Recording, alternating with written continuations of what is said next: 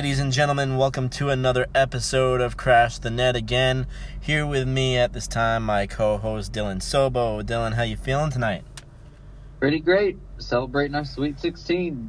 Yeah. Episode 16 on October 16th. Yeah, man. Just uh, another day at the office for us. Uh, just going. Just another day in the office. Yep, just going through uh, 19 games tonight. Uh, all the Yep. games throughout the week. Uh, we're gonna leave the weekend games to be done tomorrow. Uh, so tune in for another special Crash the Net episode tomorrow.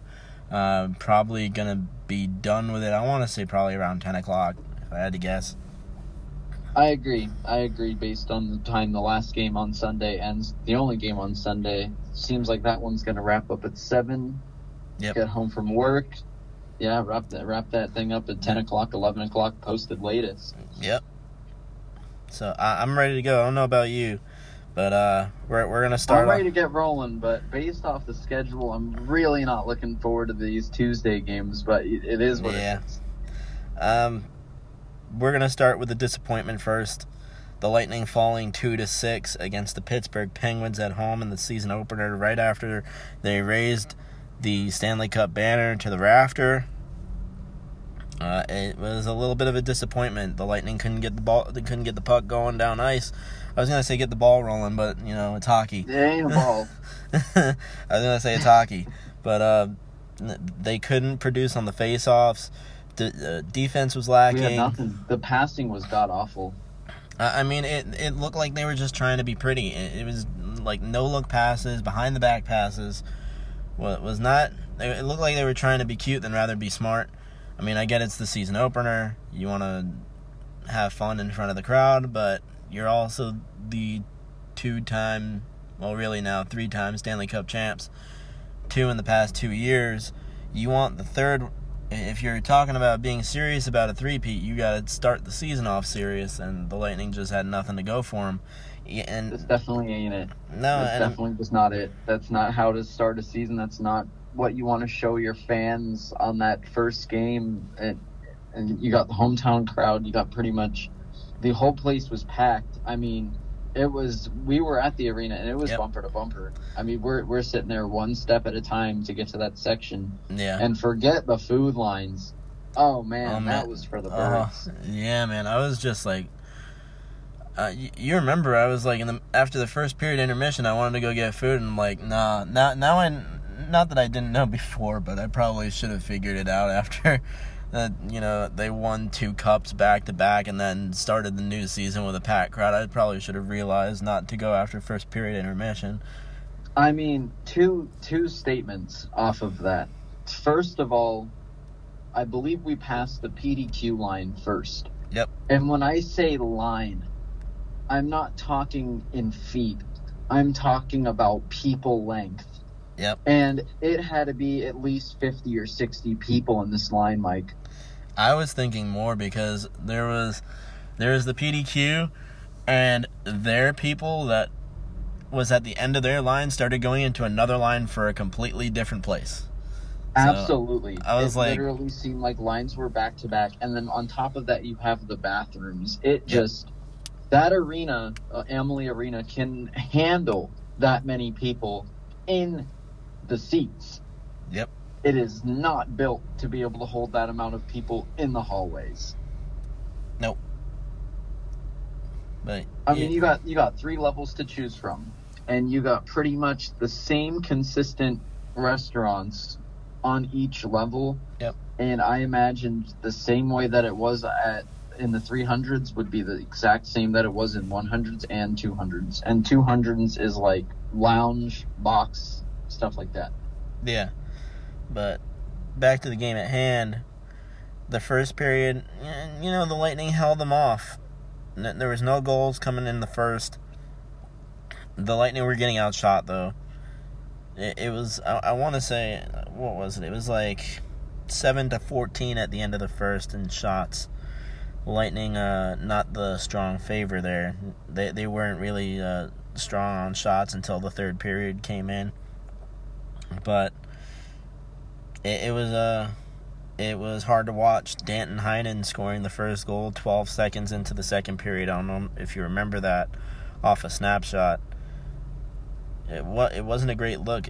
Like you had some sloppy plays in the first period. You would think that, you know, Coop talked to him and lit, lit a fire underneath him, and they exactly. came out. You and- figure the Kings will be knocked out by the start of that second period, but the Penguins did an amazing job at just shutting them down, and putting that puck into the back of the net, and then all of a sudden everyone else looks up at the clock and it's literally 1946 or 1942, whatever it was left, yeah, it was and 12 it's just seconds. heart. It's heart wrenching, really. Yeah, it, and then uh, former Bolt Brian Boyle was the next one to score. So Yeah, that was lovely. it had it had to feel a little awkward to score against the hometown team in the hometown. So was, that was uh that was different too. Four eleven into the second, like it just felt like they piled on the goals real quick. Um, Lightning took took a beating there in the second period. Uh, Eleven. And that's usually where the Lightning have their most success is the second to third period. Yep. And it just nothing was doing. No, there was 11 shots from Pittsburgh and 8 from Tampa. Uh, the face-off percentage, I'm I'm actually surprised looking at this stat right now. The Lightning were favored 50.7% on the face-off compared to Pittsburgh's 49.3. I would have had Oh it a com- I would have had it a completely different way. It looked like the Lightning were getting shut down and face-off after face-off after face-off. Absolutely. If if it were if somebody were to ask me after the game without knowing that stat and they said what was the face off percentage with a straight face, I would literally say 80-20 Penguins. Yeah, it, it it it was like I don't know what it was or what was going on, but Point wasn't able to get anything off the face-off. Uh, I didn't see Palat. Straley. Nothing. Yeah, And when I say Palat, usually he doesn't take face offs, but we were tossed on so many occasions that we get wingers thrown in there, and there's just nothing doing. Because at end of the day, it it's their centerman versus some guy on our team. yeah.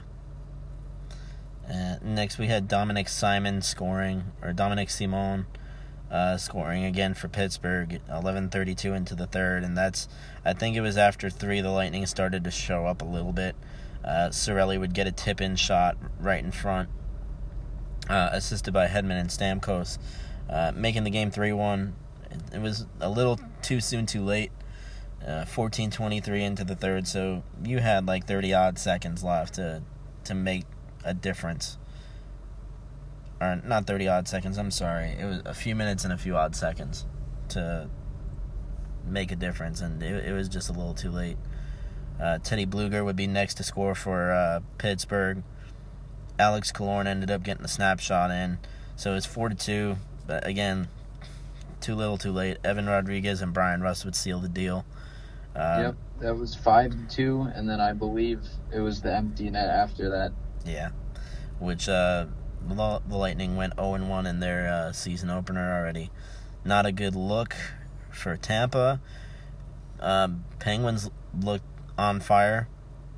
They no Sidney Crosby, no Evgeny Malkin, and the rookies and the young guys are still able to pull it out. So kudos to Pittsburgh, but you, you hate to see that in the home opener for the Lightning. You take this one and you scratch it up and you say like we'll come back and we'll bounce back after. Next we got the kraken against the golden knights. It was the the battle against the two newest teams in the nhl as the Kra- as the kraken fell 3 to 4 against vegas in vegas uh, vegas goals coming from max pacioretty two of them uh, and jonathan marchessault as well as chandler stephenson big goals coming from the veterans. Love to see Jonathan Marchessault finally, uh, you know, in, in, a place where he belongs. You know, uh, he was getting scratched with the Lightning and then played for the Panthers where he really got a chance to shine. And now playing for Vegas, he's shining on every single play that uh, that he's uh, that he plays. You know, every single line that he's on, he's always capitalizing. Love to see it from him. And uh, absolutely, yeah, this game heavily favored the Golden Knights in the first and second period. Um, obviously, blew them out first period. I believe it was two nothing at the end of the first. Yep. and then it continued on three nothing into the second period, and then eventually I believe Ryan Donato was the one who ends up netting Seattle's first goal Correct, in off NHL backhand. history. Yep. And they go on to get, I believe, one or two more unanswered. Two more And unanswered. It was, it was looking two more. Yep. And it was looking very, very good for Seattle there, but Vegas finishes them off. Yep. Jared McCannon. Uh, Great game nonetheless. Yeah, Jared McCann and Morgan Geekie score the two goals that go unanswered in the second, as well as into the third period. But uh, Chandler Stephenson uh, puts the nail in the coffin on a deflected shot. You gotta you gotta feel for Seattle on this one. If being deflected, you don't you don't want to see your team go out like that. I mean, uh, yeah, yeah, unfortunate ending there. But on the bright note for Seattle, um, you're brand new into the league. You're playing in Vegas's house in your first game, and you make it that close. That's something to be proud of. yeah, absolutely. Uh, especially looking at the the stat sheet right now.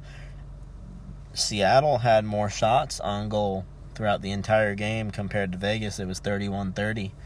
Uh, the face-off percentage for their first game was actually fairly decent at 48% compared to 52 for Vegas. Uh, both teams were 0 for 3 on their power play. Both had 8 penalty minutes, but Seattle 33 hits compared to 26 for Vegas. Uh, so, some big takeaways here. Uh, Seattle looked like they controlled most of the game. Just things didn't go their way in the third period. Um, you know, it, Chandler Stephenson was just left there on that deflected shot. But I mean, what can you do? I mean, you played a phenomenal game. It's your first game, uh, your you know your first uh, opening season game, and you came off with a three-four loss. That's not something to be disappointed about. I mean, it, it at least it's not the Lightning that you lose two to six in. But Yeah, I mean, yeah, that was not down- not a fun one. no, but I mean, being down by one in your first game as a team, that that's not disappointing. You you showed it on the stat sheet. You showed it on the ice. N- nothing to be uh, ashamed about here. No, I totally agree. Seattle really is impressive. Yeah, absolutely. And uh, as we go into Wednesday's games, I'm gonna say I told you so with Colorado, as uh, the Avalanche took the 4-2 victory at home in their home opener against Chicago. The 4-2, the four goals came from Jack Johnson, Gabriel Landeskog, Bowen Byram, and Nazem Kadri. Uh, I'm me personally. I don't like Kadri. I No, I'm not a Kadri person myself. n- just you can't play dirty, man. It- to me, he's just a dirty player. How many times has he been has he been suspended? How many times has uh he he had some dirty calls against him? I- I'm not a I'm not a big fan of him, but I uh, want to say he's almost on the suspension level, and it, and it came quietly. I want to say he's almost up there with Tom Wilson in terms of suspension time. yeah, Because when when Cat when Kadri gets suspended, it's for a hefty Oh, amount yeah. of time. oh yeah, you'll see him suspended for like six or seven games. Exactly, compared to what a Wilson maybe two or three. Yeah. Yeah, it, it catches up quick. Oh yeah. And then uh, we noticed from Chicago, Dominik Kubalik and uh, Kubalik and Connor Murphy scored the two goals for Chicago off a power play goal and a wrist shot uh, from Connor Murphy. Uh, big name players here. Dominik Kubalik, a rising star. Connor Murphy's been in the league a little bit. Um, very good looks for them.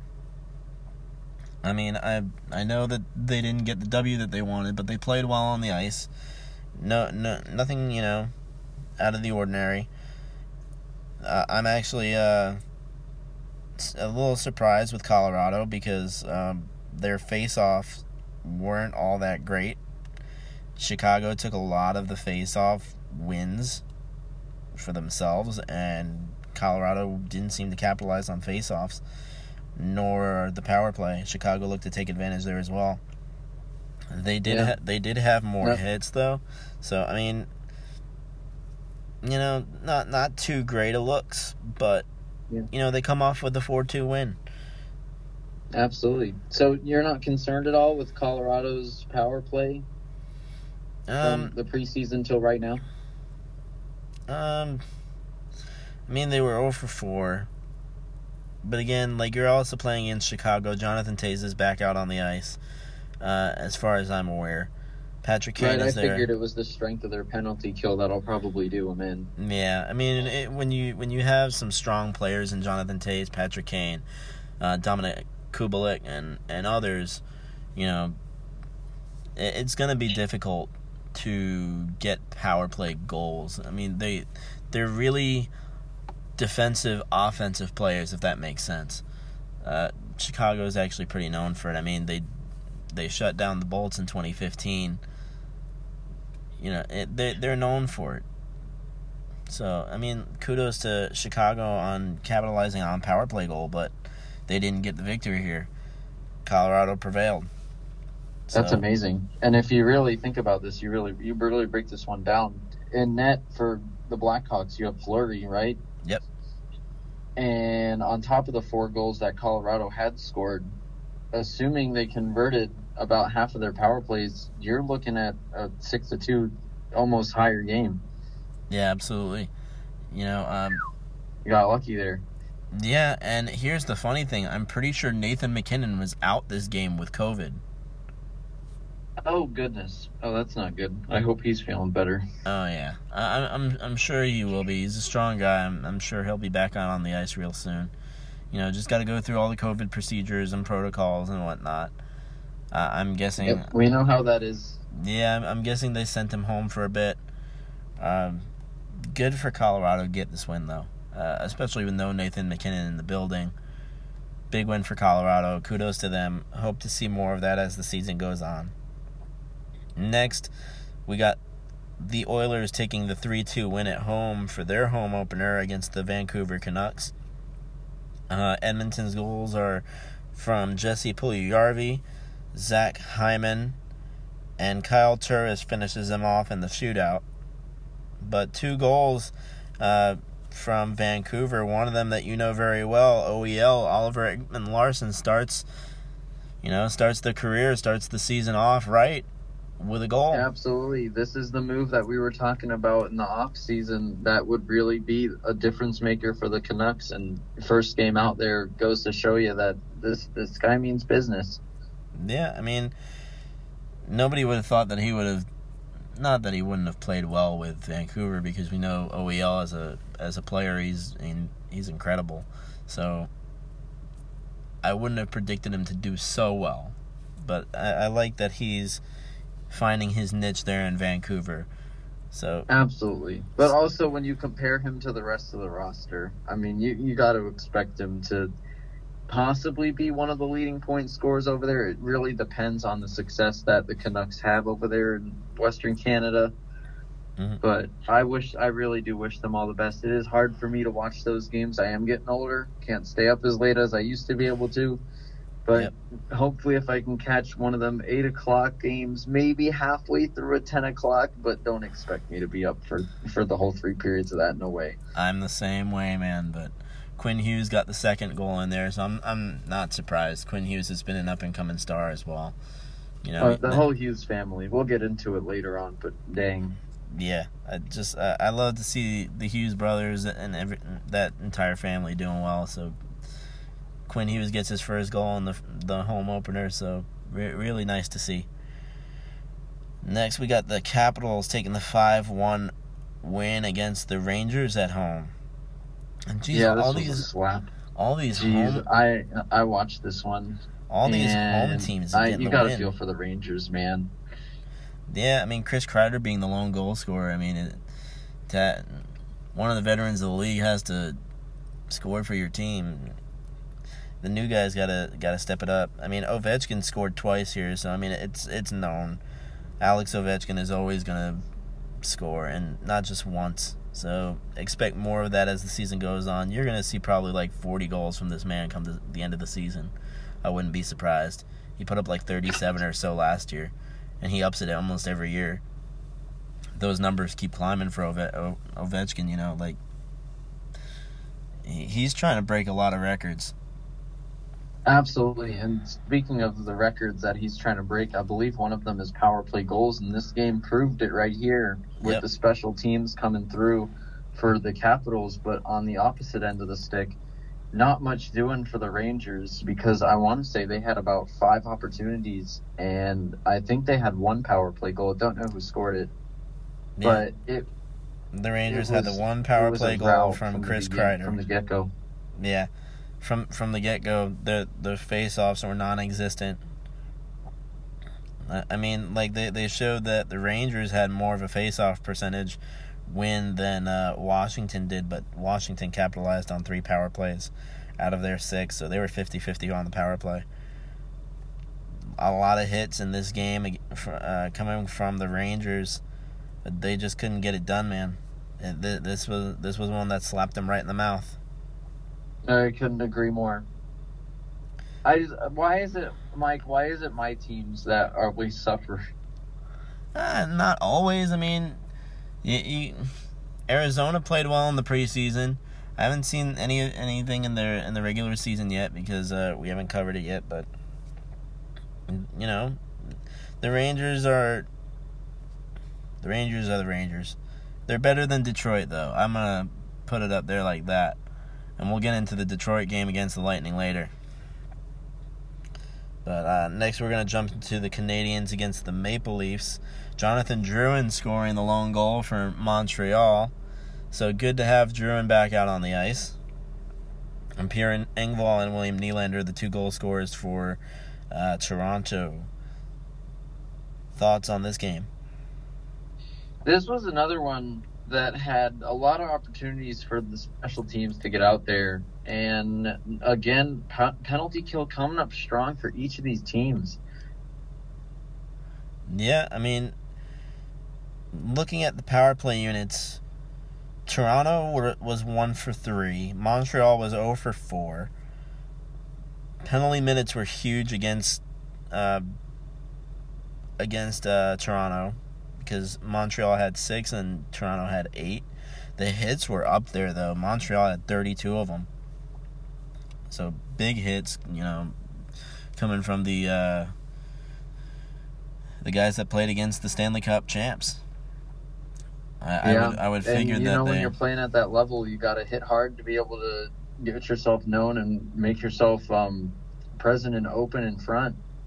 yeah I would I would figure they were gonna come out with some fire after losing in Game Five, so you know like they they are they were gonna come out all guns blazing. Yeah, absolutely. But Toronto still found a way to get out there and get it done. Yeah, you can say it was the power plays, you could say it was the penalties, but I I just think like if the game probably went on for another I don't know five to eight minutes, that game could have been very different. Montreal probably could have scored uh, in the last minutes. It could have tied the game up. They could have went into overtime. Who knows? But Toronto came up with a two-one win, and we'll see how Toronto fares getting uh, deeper into the season. Yeah, possibly. Toronto definitely had a lot of action directly in front of that goaltender, and when you're getting a lot of looks, you're looking for deflections and what have you. Just get that puck to the net. Good things happen. That's Yep. majority what happened this game, and that was pretty much what did in uh, the Canadiens. Yeah. Uh, going on next was the Ducks 4 1 win at home. Jeez, a lot of home wins. Looking at all of them. Yes, every every game today was a, was a home win, and usually I do favor the home team ma- majority of the time. Yeah, I don't think you do this time, though, because it's the Ducks. you know, Kevin Shattenkirk In Honda Center, mm, no, I, w- I would probably pick the Ducks for this one. Yeah, you got Kevin Shattenkirk, Mason McTavish, Adam Henrique, and Rickard Rakell scoring the four goals for Anaheim. Good looks coming from them. I mean, wrist shots, power play goals, two of them actually. One tipping up front. Uh, Kyle Connor is the lone goal scorer for uh, Winnipeg off a slap shot here, 348 into the second. But, um, you know, Ducks pulled this win off. They were down on shots compared to Winnipeg. They were down on the face-off. They cleared the power play unit two to uh, two for five out of Winnipeg's zero for five. They there was a lot of time in the box. Thirty-eight minutes Oh, yeah. total. Twenty-four coming from Anaheim and fourteen from Winnipeg. Twenty-five hits from Winnipeg as well. Uh, yeah, Ducks were completely outshot except for the second period. That's where they looked like that they were um, that they were really starting to be at least look like sharpshooters. But it looked like that they were sharpshooters from the get go. Four to one. I mean, at home, I guess they really wanted to show off for the home crowd. Yeah, absolutely. And you got to give full credit over here to John Gibson, who's a veteran in the league, longtime Ducks player, and man, pretty much let nothing by him. Yeah. Well, that's one by him, but I mean, like you can't be disappointed here. It was just one Exactly. goal out of the four that they had. When when you're taking on what was it like 30, 30 some odd shots they had? Yep. Thirty four shots on net, one goes in. Yeah, it, it's laughable, but like we said about preseason, it's the beginning of the season, so let, we gotta keep looking and seeing how how things turn out. Exactly. We just got to wait and see how these uh, first ten games play out and figure out basically who's rolling and who's not. Yeah, and I was a little disappointed with how the Lightning played in the home opener, but as we move into Thursday's game, as they triumphed over the Red Wings, it shouldn't have went this far. It was. It's This game was a hot mess. yeah. The hot, Lightning. hot mess. The Lightning came out with the 7 6 victory in overtime, but it shouldn't have even went that far. No, if I'm not mistaken, this game was six to three, with about with roughly six and a half to go in the third period. Yep. And you come back six four from Stamkos, six five from Stamkos, and then you had a six six tie to Killorn. Yep. And then seven to six overtime, you have Andre Palat tipping it home. And the beauty of this one was the look on Red Wings fans' face in the crowd. Yeah. And I saw it on my Twitter, and the comment was just zoom in on the different reactions, and it made my night. It did mine too. I mean, It was a beautiful thing. yeah, I mean, it, it, like I said, it shouldn't have went that far. You see, like, how disappointing it looks at the beginning of the game. Dylan Larkin scores the first goal in the first period. Tyler Bertuzzi scores four. Four the- consecutive, correct? No. Yep. two and then is interrupted by Andre Palat. Scores again. Stamkos scores two. Bertuzzi scores again, followed by former Bolt Vlad Namestnikov. That makes it 6 3. Yeah. And the What I meant by four consecutive for Bertuzzi, meaning for Detroit. It Yes. was four consecutive. Yes. And Then, um, after Namestnikov scores for for Detroit, there was seven ten. That was, that was 7 10 uh, going into the third. And then Ross Colton, Nikita Kucherov, and Alex Kor- Killorn laid in. So, big goals coming from uh, the veterans here. Nikita Kucherov, especially. Ross Colton, the the young up and comer. He started his first season last year, going to the going and uh, winning the cup with the Bolts. And Alex Killorn, who signed his eight-year contract a few years ago, so looking forward to seeing more of uh, Killorn's progression. Andre Palat seals the deal in overtime with an assist from Victor Hedman and Brayden Point. So huge things happening here. It shouldn't have went as far as uh as it did. You know, uh just happy to see the Bolts come out with the win. Yeah, it's just magical things are done by players who play for this city, and I have I have no explanation for how or why they did it, the way they did it, but it ended up being the all-time NHL record for I want to say fastest comeback in regular season history, down by three or more goals. Yeah, I, I was like I said, I'm shocked because they were down six three. I mean, they had time left on the clock, but still, being down six three in the third period, it's it's not the greatest of looks. But they came out with the victory. That's all that we can be happy for. Next, the LA Kings come out with a 6 2 victory over the Vegas Golden Knights. Thoughts on your Kings here? Much needed for the city of LA. Great season opener, especially at home in Staples Center.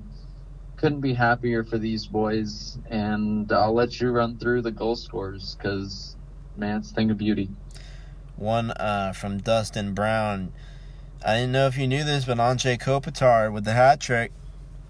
Opening Ooh, night. That's fa- that's fancy. Opening night, Anze Kopitar, the captain, you know, comes out with the hat trick. It that it's incredible to see, like, you know, just to have the captain in the very opening game of the season score three, and they were two consecutive, followed by Drew Doughty, and then Andre Kopitar scores again. So you have Dustin Brown, Andre Kopitar, and Drew Doughty. The two Vegas goals coming from Shea Theodore and Chandler Stephenson. These guys look like that they're going to be big time players with Vegas. I mean, Chandler Stephenson, known to be playing with Washington, got traded, and uh, Shea Theodore has always been, since he's been with Vegas, he's been a hell of a player. Absolutely. And Vegas and Chandler Stephenson broke out in the season opener and then in this game as well. So you got that to look forward to with the Vegas organization and also with the Kings. I mean, their special teams units on both sides of the ice are absolutely fantastic. I have nothing bad to say. No, neither do I. Um, just a lot of great looks coming from LA. Looked completely dominant, and they did. I mean, like, look at their shots on goal 47 compared to 25. The only thing Vegas really had on them was the face off percentages and the hits. But besides that, LA completely dominated this game, controlling the neutral zone, controlling uh, controlling their passing abilities, their line changes. Everything worked in unison. Great plays, great looks coming from LA, and I hope that they continue this as the season goes on. Yeah, absolutely, and of course, majority of the shots coming for the right hand circle and looking for deflections in front. Didn't even need them. Look out for the Kings this year. Yeah, I mean, not just the Kings, but here come the Stars with the three-two victory over the Rangers. Uh, like you said before, something's going up with the Rangers. I mean, they're not gonna. I don't think that they're gonna be in the playoff run, but I don't think they're they're gonna be at the bottom of the barrel like we've been saying.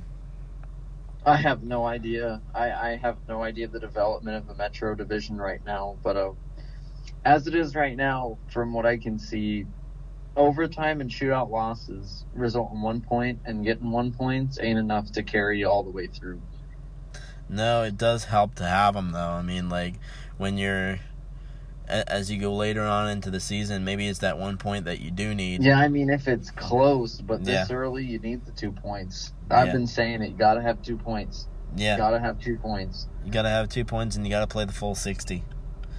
Exactly. So you got Jacob Peterson, Radek Faksa, and Miro Heiskanen scoring for uh, Dallas, putting up those That's all three big goals. name veterans who have the pain of losing in the Stanley Cup final, and you you you guys know the, they're hungry.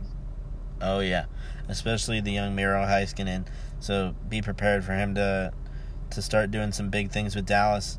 I know that uh, he he's been in the league for just a little bit, but he showed promise in the cup run that they had after before they faced the Bolts. Adam Fox and Chris Kreider, the lone goal scorers for New York. Uh, Adam Fox had a wrist uh, wrist goal there, a wrist shot, and uh, Chris Kreider had a tip in in front. So, you know, not not too shabby. They were both 50-50 on the face-offs. Um, Dallas was better on the power play. They were one for two, while New York was 0 for four. New York spent six minutes in the box total. They had more shots on goal though, so give all the kudos there to the Rangers, especially with their hits. They had 32 compared to 23, but ultimately, Dallas took control. The, Absolutely. and I and know as far as Adam Fox goes, former Norris Trophy winner. Let's see how far he carries him. Will it result in a playoff run? Who knows? But I don't. I would. I never was sold on Adam Fox, but hopefully he does well for the city of New York. Yeah, and you remember what I was talking about when we were watching the Lightning play at that game. Control, control, control. Control is the one main thing that you have to have when you're on the ice. Control the puck, control the zone. If you don't control the neutral zone or you don't control the offensive zone, you're not winning this game. And you got to play the full 60 minutes. You got to make those those consistent line changes. You can't be sloppy. You can't make these uh, no look passes. You got to be confident in what you're doing. Absolutely. And to play off on that, control through the neutral zone. You got to control it into the actual offensive zone. You can't be playing this jump, dump and charge, dump and chase type game. It's just not going to pay off for you because back because back checks are so strong nowadays that there's not much you can do. No, that's why you got to continue to push through if you push through the neutral zone and you get into the offensive zone, no offsides come in. You you, you have to be watching your linesmen here, like your your wingers are going to be your most important key players as a centerman. You got to be able to play off of them. You can't just go offsides. I mean, I know that you got to do that sometimes to make to create line changes and all, but when you're in the in that moment and you're trying to get a one up over the other team, the advantage has to be that you control the neutral zone and you get into the offensive zone. No matter what it takes, you got to push through, and you got to push through those 60 minutes. So the Rangers got to start pulling things together. I mean, they they took two losses already, so they they, they have to be able to push and play the full 60. Next, we got the Panthers taking the 5 4 win at home against the Penguins. Is this looking disastrous for the Lightning? If the Florida Panthers can beat the Pittsburgh Penguins at home, I love these. I'm just eh, the Lightning lose two to six at home to Pittsburgh. Pittsburgh goes on the road to Sunrise in Florida and lose four to five against Florida. Is Florida gonna be dominant this season? These like don't scare me. You know, it's like it's like oh so and so so and so beat so and so and then another team beat so and so does that mean you technically are like the best team in the world? No. Panthers have their flaws as well. You know obviously they're a tough team. Look pretty solid um, playing in this game obviously. Penguins carried them to to overtime. But end of the day i'm not too scared of panthers. And their stats pretty fair, but nothing really jumped out at me. Now the face-off percentage looked nasty for me. Yeah, face-off percentages, their penalty minutes, their hits, shots on goal. They had what double the shots that we had. They were a little. They were like one or two percent better than us on the face-off they're converting. The only thing that they're not doing better than the Lightning are right now is shots on goal per period. Power play. Their power play is soft. Yeah, they they went 0 for 6. But the goal scorers from Florida were Carter Verhaeghe, Anthony Duclair, Aaron and uh, Aaron Ekblad two from Verhaeghe, two from Ekblad, and one from Duclair. Meanwhile, Pittsburgh had Danton Heinen, Jeff Carter, Jay Guentzel, and Evgeny, or not Evgeny, I'm sorry, Evan Rodrigues. I know Malkin is still out with an injury. I'm pretty sure it was a wrist injury for Malkin, and I think Sid had a lower body injury. I think he was still dealing with. Um, I, I wanted to hear that he had surgery. I think that's what I heard that uh, Sid had uh, some kind of surgery during the off season. I know Evgeny Malkin had a wrist surgery, and I think that's what he's recovering from as well. But yeah, hopefully the other the additional Penguins players can uh, fend off the rest of this league for as long as they can, and hopefully by the time Malkin and Crosby are back, it's pretty much all all wins and moving on to the next day. Are you surprised with the next game's victory? Buffalo if, Sabres win five to one oh. at home against Montreal. No Jack Eichel to be seen here. This one really surprised me. I want to say that this is the Sabres um, season opener. It is. Yeah. So, Sabres at home, and you absolutely bust up the Canadiens in this one. Man, great one from Buffalo. Much needed for the fans and the players on this roster. Yeah, Kyle. And for the lack of hits that were thrown in this one, th- this seemed like a very physical game to me, Mikey. It looked physical. I mean, you had guys that were that you know were dominant throughout the entire game of uh, the entire play. They dominated the plays on the ice. They dominated uh, the neutral zone. They dominated the offensive zone. They didn't let up at all. I mean, the only goal that came from Montreal was Chris Wideman, but Kyle Okposo s- scores the first goal of the opener of the season. 640 into the first on a wrist shot off a power play goal as well. Uh, Zemgus Girgensons will score the second one. Victor Olofsson for the third. Anders Bjork with the fourth. Finishing him with Tage Thompson. The young up and coming Tage Thompson will uh, seal the deal here. He's only played in two games and has had one goal with one point this season. So good looks coming from Tage Thompson. I want to see him do do well. He's going to be a dominant player in in the future. Absolutely. And after this game, you know, obviously we're not to today's date yet, but Montreal still hasn't picked up a win in the regular season yet. So could be something to keep an eye on. Yeah, it could be something to keep an eye on. I mean, you would think after falling short in the Stanley Cup final, you would think that they, you know, that this game or the, you know, the past few games would light a fire underneath them.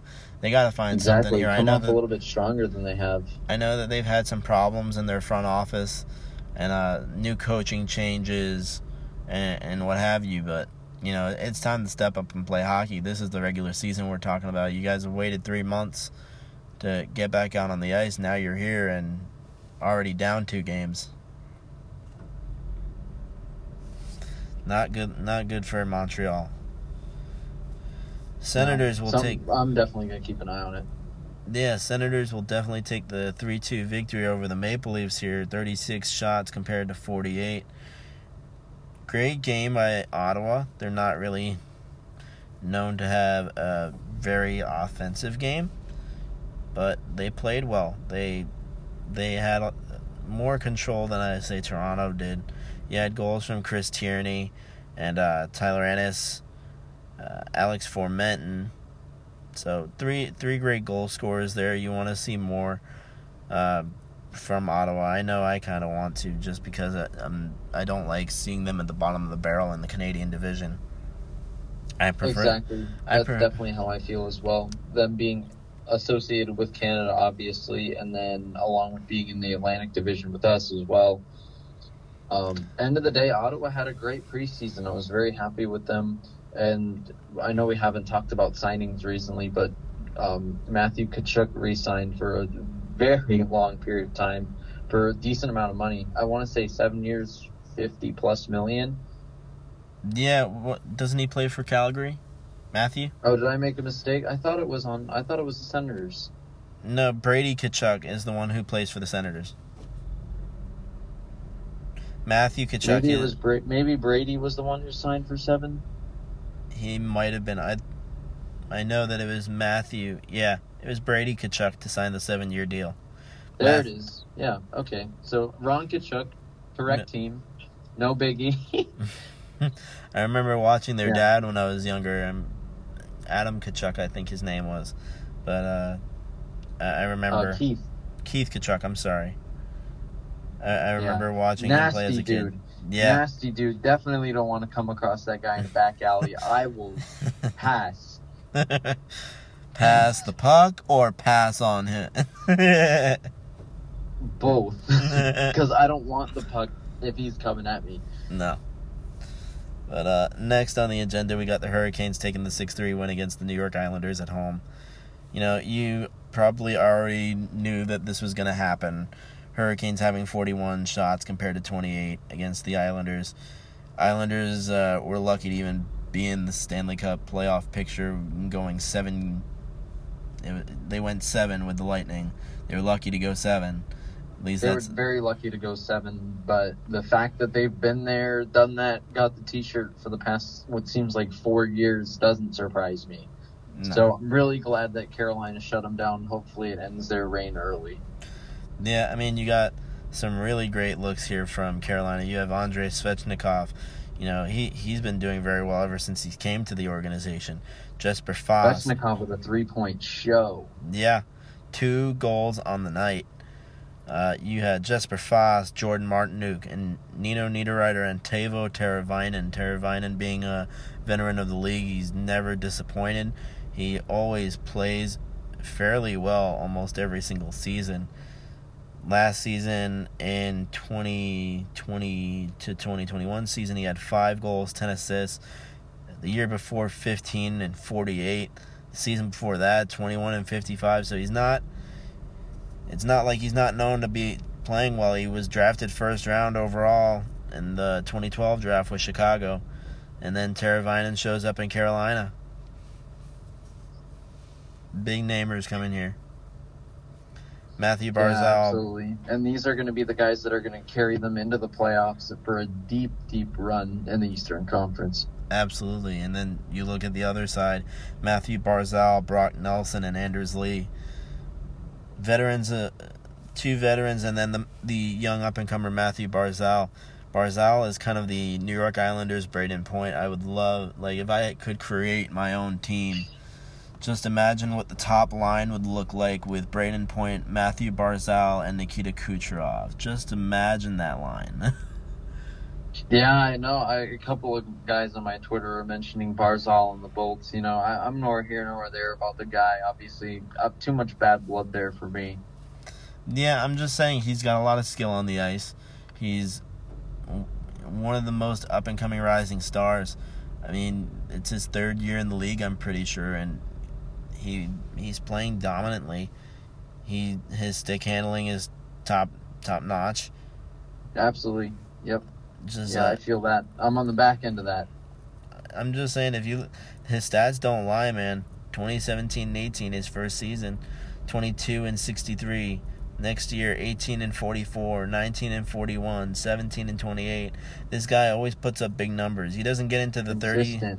Yeah, he doesn't put up like as big of goals as uh, you know, as Brayden Point would, but I mean just look at look at his stats. 22 and 63 his first season.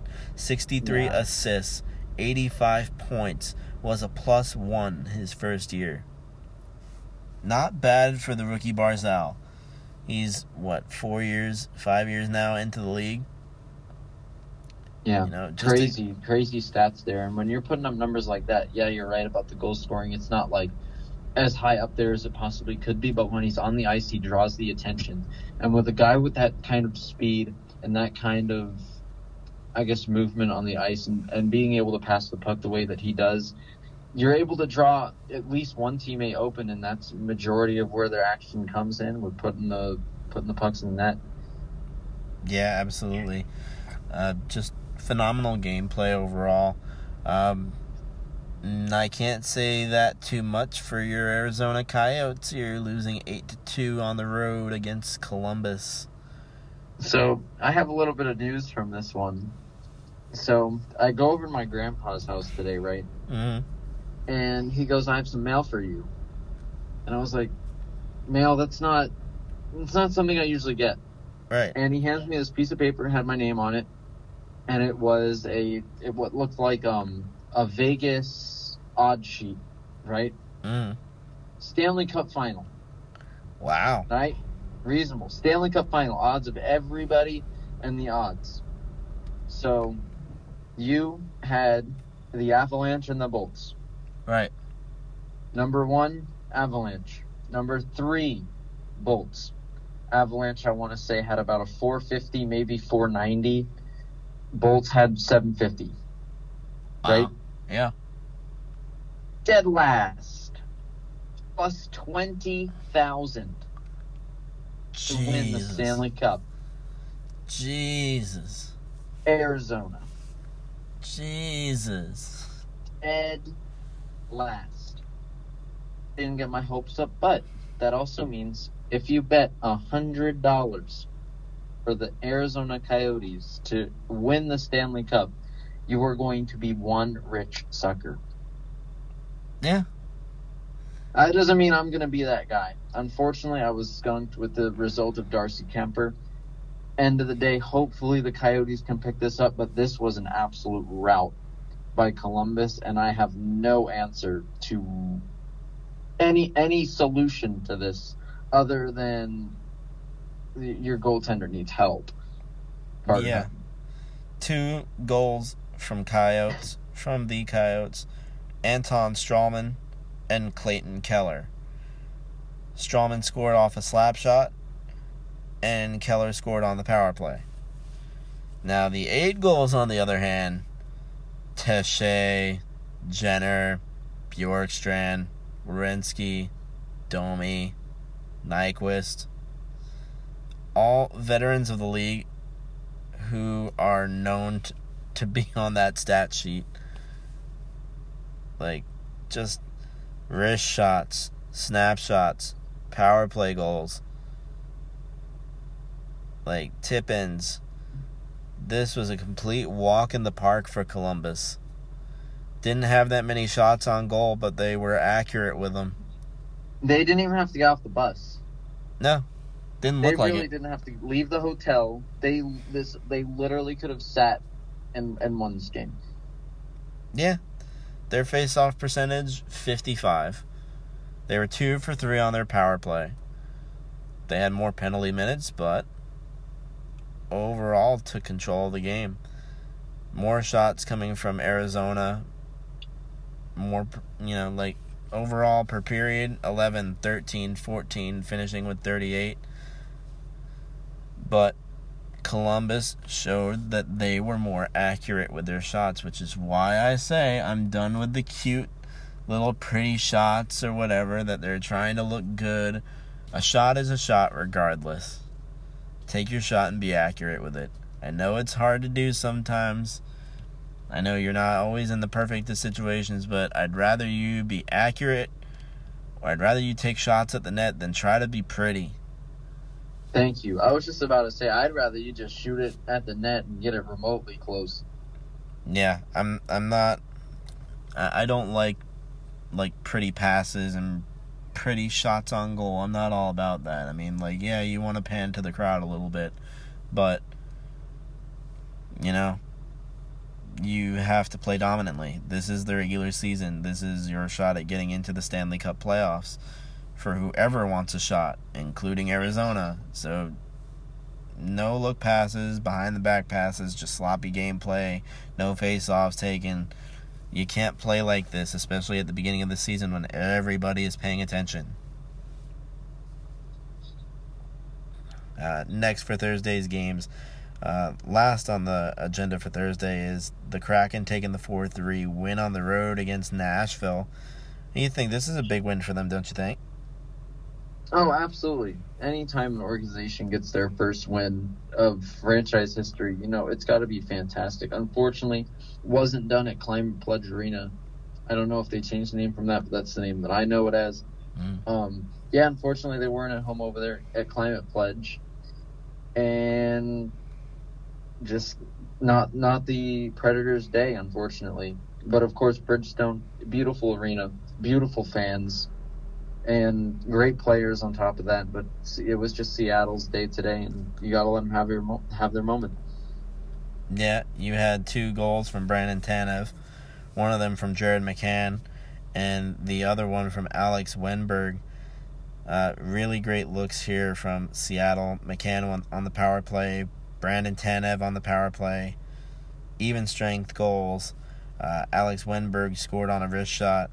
But looking at Nashville, had Eeli Tolvanen, Roman Josi, and Mikael Granlund all three amazing players. I would love to have them on my team if I had one. Roman Josi has been a veteran of the league and has always been known to be an outstanding goal t- uh, goal scorer. I'm sorry, not goaltender, goal scorer.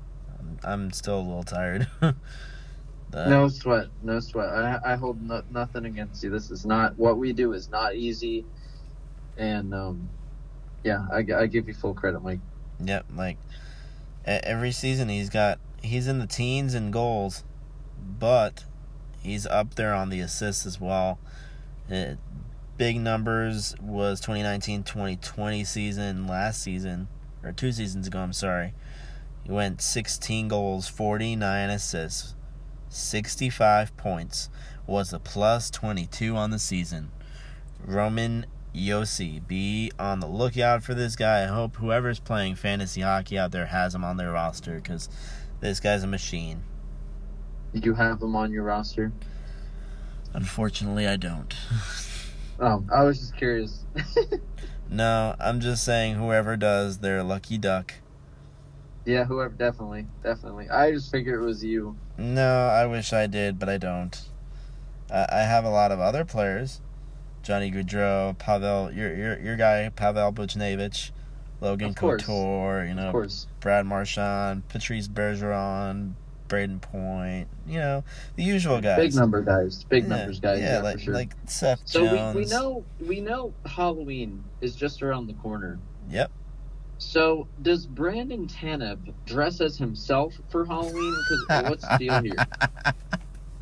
Because Uh, for those of you who don't know, in every single photo I have seen on this of this man online is literally deer in the headlights and nothing short of it. Yeah. I'm like, what, what, what are you looking at, bud? I don't know why his picture always looks like that, but If you if you go on, hang on, let me see. If you go on NHL right now, like like the like the NHL stats, and and you search up Brandon Tanev, I I'm I'm gonna see what his actual face looks like. it looks like he's Brandon looking like a deer in the Tanev. headlights. I'm literally typing it right now. Brandon Tanev. Dude looks like he's looking like a deer in the headlights. Uh? Oh, Yeah. I, don't- I don't see a, I don't see a profile picture of him yet.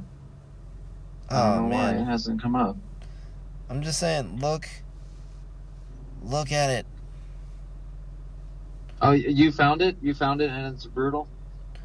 I mean, if you look at his, yes, Look- look at his picture on the NHL app right now.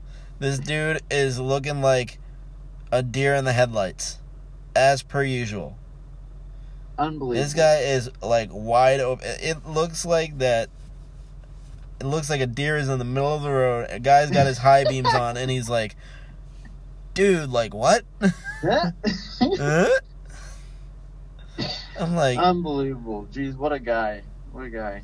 oh I don't man. even know if I want to meet him in real life. This is creepy I. I hear he's a nice guy. I'm just like, dude looks weird. I'm sorry. Brandon, don't hurt me if you ever see me. I'm sorry. Man, waiters, restaurant waiters, look out. uh, we're gonna close out with the games for Friday. The Devils taking their home opener, and I'm very happy with this because they dominated the preseason, and now they dominated their home opener against Chicago, four to three at home at the Rock, the Prudential Center. I am not disappointed here. Dougie Hamilton opened up the season for us. Dougie Hamilton gets the first goal 17 seconds into the first off a snapshot. Very good look here, right in front, right in between the circles. Right where he needs to be to score goals. That's Exactly. literally where you need to be. That's that's where Espo basically existed. Yzerman exists. All the greats right in front of the net. That's where you need to be. Yes, sir. This is going to be a good team this year. And full credit to Jack Hughes in this one. Man Yep. played great. I have nothing bad to say about the Hughes brothers. No, man. The the Hughes brothers actually they they play to their potential and they play well. They play dominantly. They play to their strengths. They don't play to their weaknesses. They pay attention to where the puck's going. They have they always have their head up, their head on a swivel. They they know how to move up ice. And I'm not disappointed whatsoever. I was disappointed last season in the gameplay, not just not from Jack Hughes or anything, but from the entire Devils organization. But now it seems as though they turned a new leaf, and they dominated the preseason and they dominated their opening game. I'm not disappointed. Um, Jack Hughes scores two, one off a wrist shot and one backhanded goal. I'm not disappointed.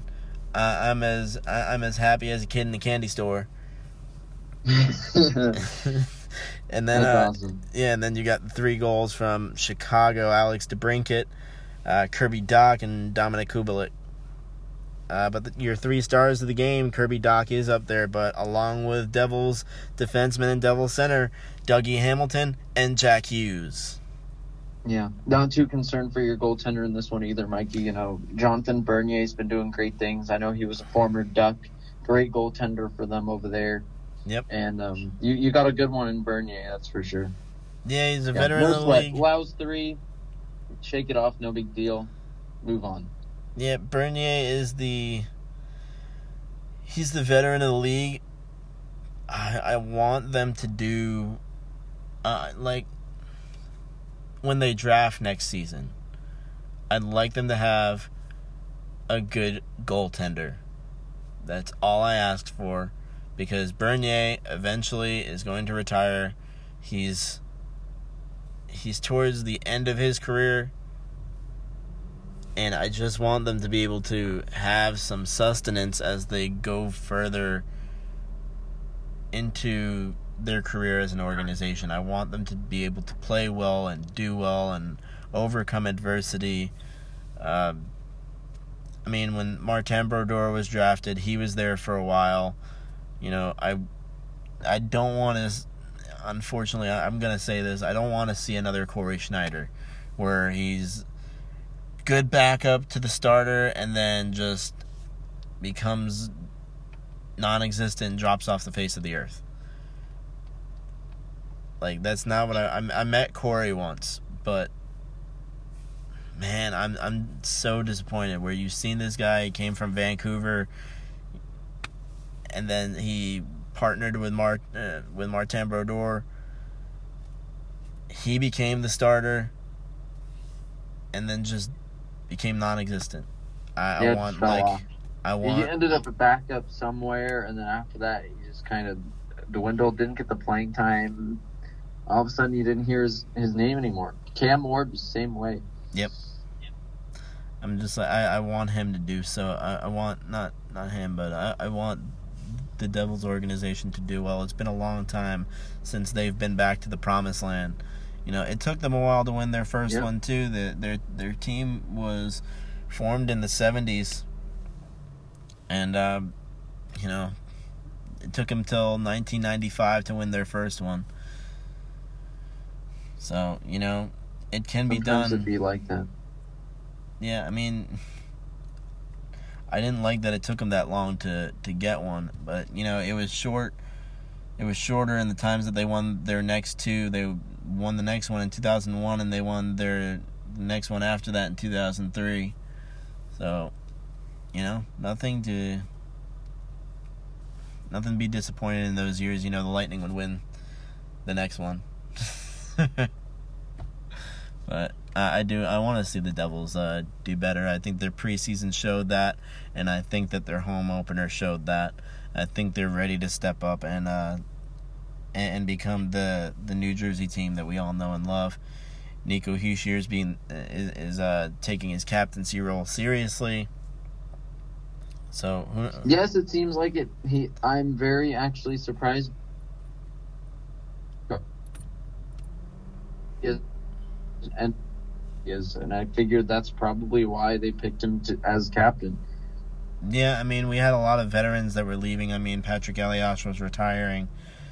So, you know, Exactly, and there's not many guys on that roster who That- have more experience than him. I mean, there's PK Subban, but I don't think he's ever been in a, a leadership style role before. You could have real, realistically given it to him, but yeah, I mean, being on the Devils and then formerly in Nashville and then the Cana- longtime Canadian, they're probably like, eh, he may stay, he may not. yeah, That's probably why they didn't want to give him the captaincy. yeah, looking at his career, you know, look at what Yeah. happened in Montreal, Nashville. You know, it, it's not all sunshines and rainbows and butterflies. I was just about to say it's not all sunshine and rainbows. Wow, look at that. But I mean, you know, it's it's PK Subban. He, he he draws more attention to the ice than he does himself. So uh, next up, we got the Canucks taking the five four win against the Flyers on the road. Uh, Canucks goals coming from Podkolzin, uh, Pettersson, Chiasson, and JT Miller. And JT Miller scores the shootout goal as well. Claude Giroux, uh, Joel Farabee, Cam Atkinson, and Travis Konecny score the four goals for Philadelphia. Unfortunately, couldn't get the job done as it had to go into a shootout. And you know, JT Miller finishes it, finishes this, uh, finishes this game out, and puts the nail in the coffin. Absolutely. Um, obviously, Flyers not the way they wanted this one to end, but Canucks were hungry after their first um, first loss of the season. Um, you got to expect them to bounce back from that with the roster that they have. A lot, a lot of young guys, a lot of new guys in the league, especially majority of them come from Utica Comets. And the Flyers just drew the short straw on this one, but thankfully came out with at least one point.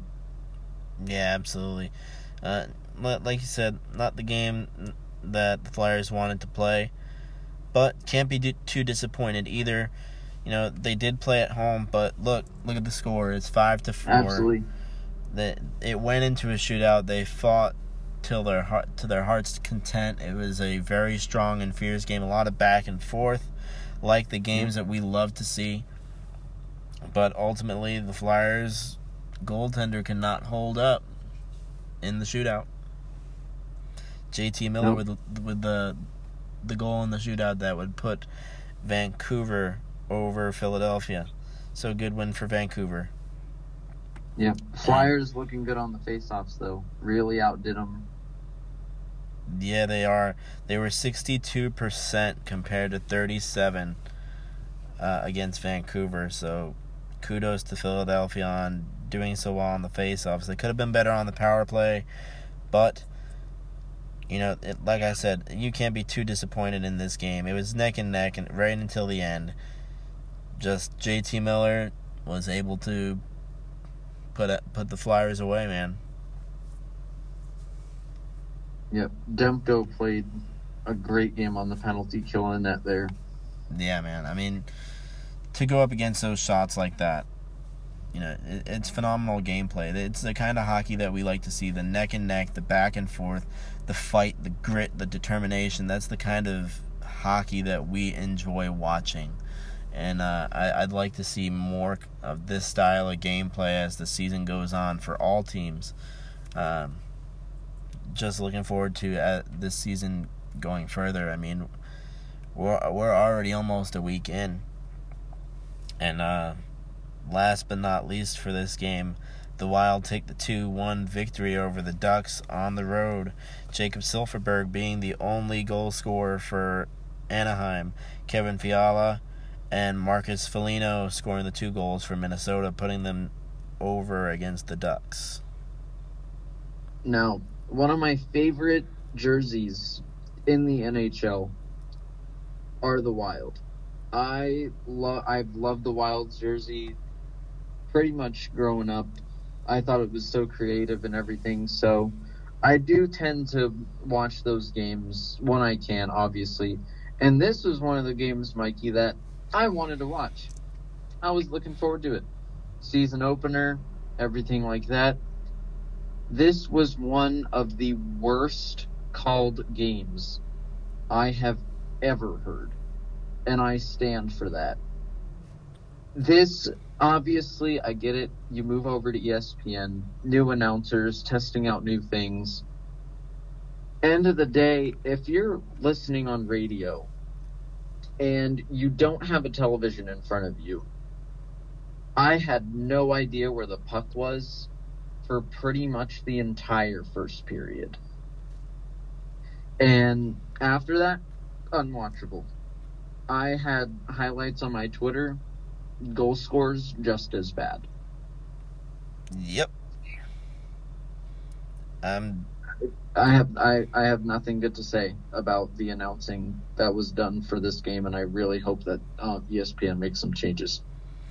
Yeah, I mean, I I, I like hearing that the ESPN took the NHL back, but yeah, like you said, the announcing needs to be better. The calling needs to be better. I don't have the specific call right now, only because I I could pull it up on my phone, but then the audio would probably get all gibberish. But I can kind of give a general synopsis. So the puck was this was a a wild goal, and the puck was in the Wild's end. So the Ducks had the puck. It was turned over. Puck is going the opposite direction through the neutral zone, across the across the blue line, legal play. Puck gets passed around, circles behind the net, wraparound shot, scored. There was no play call from the turnover through the neutral zone. The only call was the wraparound goal. Wow. It was it was dead silent the whole way, 180 feet, and then wraparound shot score. I'm like, I'm, I'm unbelievable. Un, and that was that was after I turned it off. Wow. It was bad. It was really really bad. I wish I could remember um, the lady who was calling the game, but it, it was it was really terrible. Well, we hope everything turns around. We just wrapped up all the games for the week. We'll wrap up the weekend games tomorrow. Absolutely. I want to Um, say around nine or this something o'clock. that's going to be consistent throughout the regular season? Because that'll be really nice. So then I can have an actual like schedule. Yeah, it'll be a lot easier if we do it this way, where we do Monday through Friday, and then we do the weekend games on Sunday. It'll be a lot easier and a lot smoother that way. At least I think so. Absolutely, I feels good because then the games even out pretty much. Because sometimes games are piled up on that Saturday. So I mean, if we're doing 18 games on the weekend and 18 games during the week, that would be perfect. Yeah, But I mean, you know, sometimes it doesn't always work out like that. But in my head, if it works, it's working. yeah, absolutely, man. I'm, you know, always looking forward to this. Um, like I said, I, like I've always said, this is non-existent without everybody's help, and it's it's been a long ride so far, and we're gonna keep going with it. And I'm in, I'm enjoying these episodes more and more as we get deeper into it. I'm glad that the regular season's back. I'm glad hockey's back. We can finally not have to worry about where we're gonna get material for for the week. So no, we got we got plenty of material. We got plenty of people. I've got a laundry list of a, line of people we got to have on the show. We we're getting there, slowly but surely getting there. Yeah, man, I, I'm But, um, I'm really excited. I think in just this weekend alone, I added two people. awesome. So awesome, but how? I, well, you know, any progression is progression itself. I, I love it. I, I love that there's more people that want to get involved. There's more yeah, people that want to talk with planning us. on talking on our show about um, impact on women in sports. I, I know she has quite the segment planned, so I'm looking forward to hers. Yeah, I know we're planning for that sometime. I don't know when it will happen, but when we do, it's going to be big. She's going to go off on her own segment, and it's something that she says that she's proud of, so I'm looking forward it forward to it. Uh, you know, I'm a journal. I'm getting into journalism. I'm going to school for it, so it it's something that I love to see. Especially, she's talking on female empowerment and the world of sports, and I'm all for it, man. I'm looking forward to what what's going on next for the show. You got anything else after we wrap this up? No, just pretty much to botch the closing, but you know, Yeah, just you watching the closing again. yeah, Like- like that's, that's pretty much it. Yeah, just the always forget, you know. Yeah. Hey, I'm- at least I admitted it. I'm at least I admitted. I'm never mistake. I'm never gonna let you hold that down anymore. You're always never gonna let me live that down. yes. I'm always never. I'm never gonna let you live that down. Always, from now on, Always. from now until the end of time, I will always never forget. Oh my god. oh man, Dylan, it's uh, I I enjoy doing this with you, man. It, it, this is a good show. This, This, was is a good. a wild ride. I'm I'm so thankful. You know, I mean, it didn't work out the way that I wanted to. I mean, I know we have a, a ton of ton of people listening to this show, so maybe one of the people listening was one of the people who just happened to be walking in the hallway near section 308, um, Sticks of Fire, yeah, um, at Amalie Arena. But so here we are. We and heard you. Of course, there's always always a line at the bathroom, and so here's me waiting for Mike to get out of the bathroom line, Yep, and he's looking for me. He's like, "Where are you?" He's looking around, it was great. and he passes me. And he goes, and I said, "Mike, Mike," and and he didn't hear me. At was the best thing. And so everybody everybody else is looking around, and they're like, and they start yelling out, "Mike, Mike!" It was, and it wasn't just one or two people. It was like a huge crowd of people that were like, "Mike, Mike. It literally had to be the at least 10 entire time. Mike. It was it was great, and then we, me and Dylan started laughing, and then that group of people started laughing with us. It was like just, uh, I love the interaction that we get. So it was it It was, was fun. wonderful. It was so fun. if anybody heard me about following Crash the Net, don't forget. Never forget. Crash the Net. oh man, go ahead, Dylan. Since you already said it, take us out. Absolutely. If you guys are ever out there playing hockey in a gym, outside in the street, on ice, wherever you're at, never forget. Crash that net.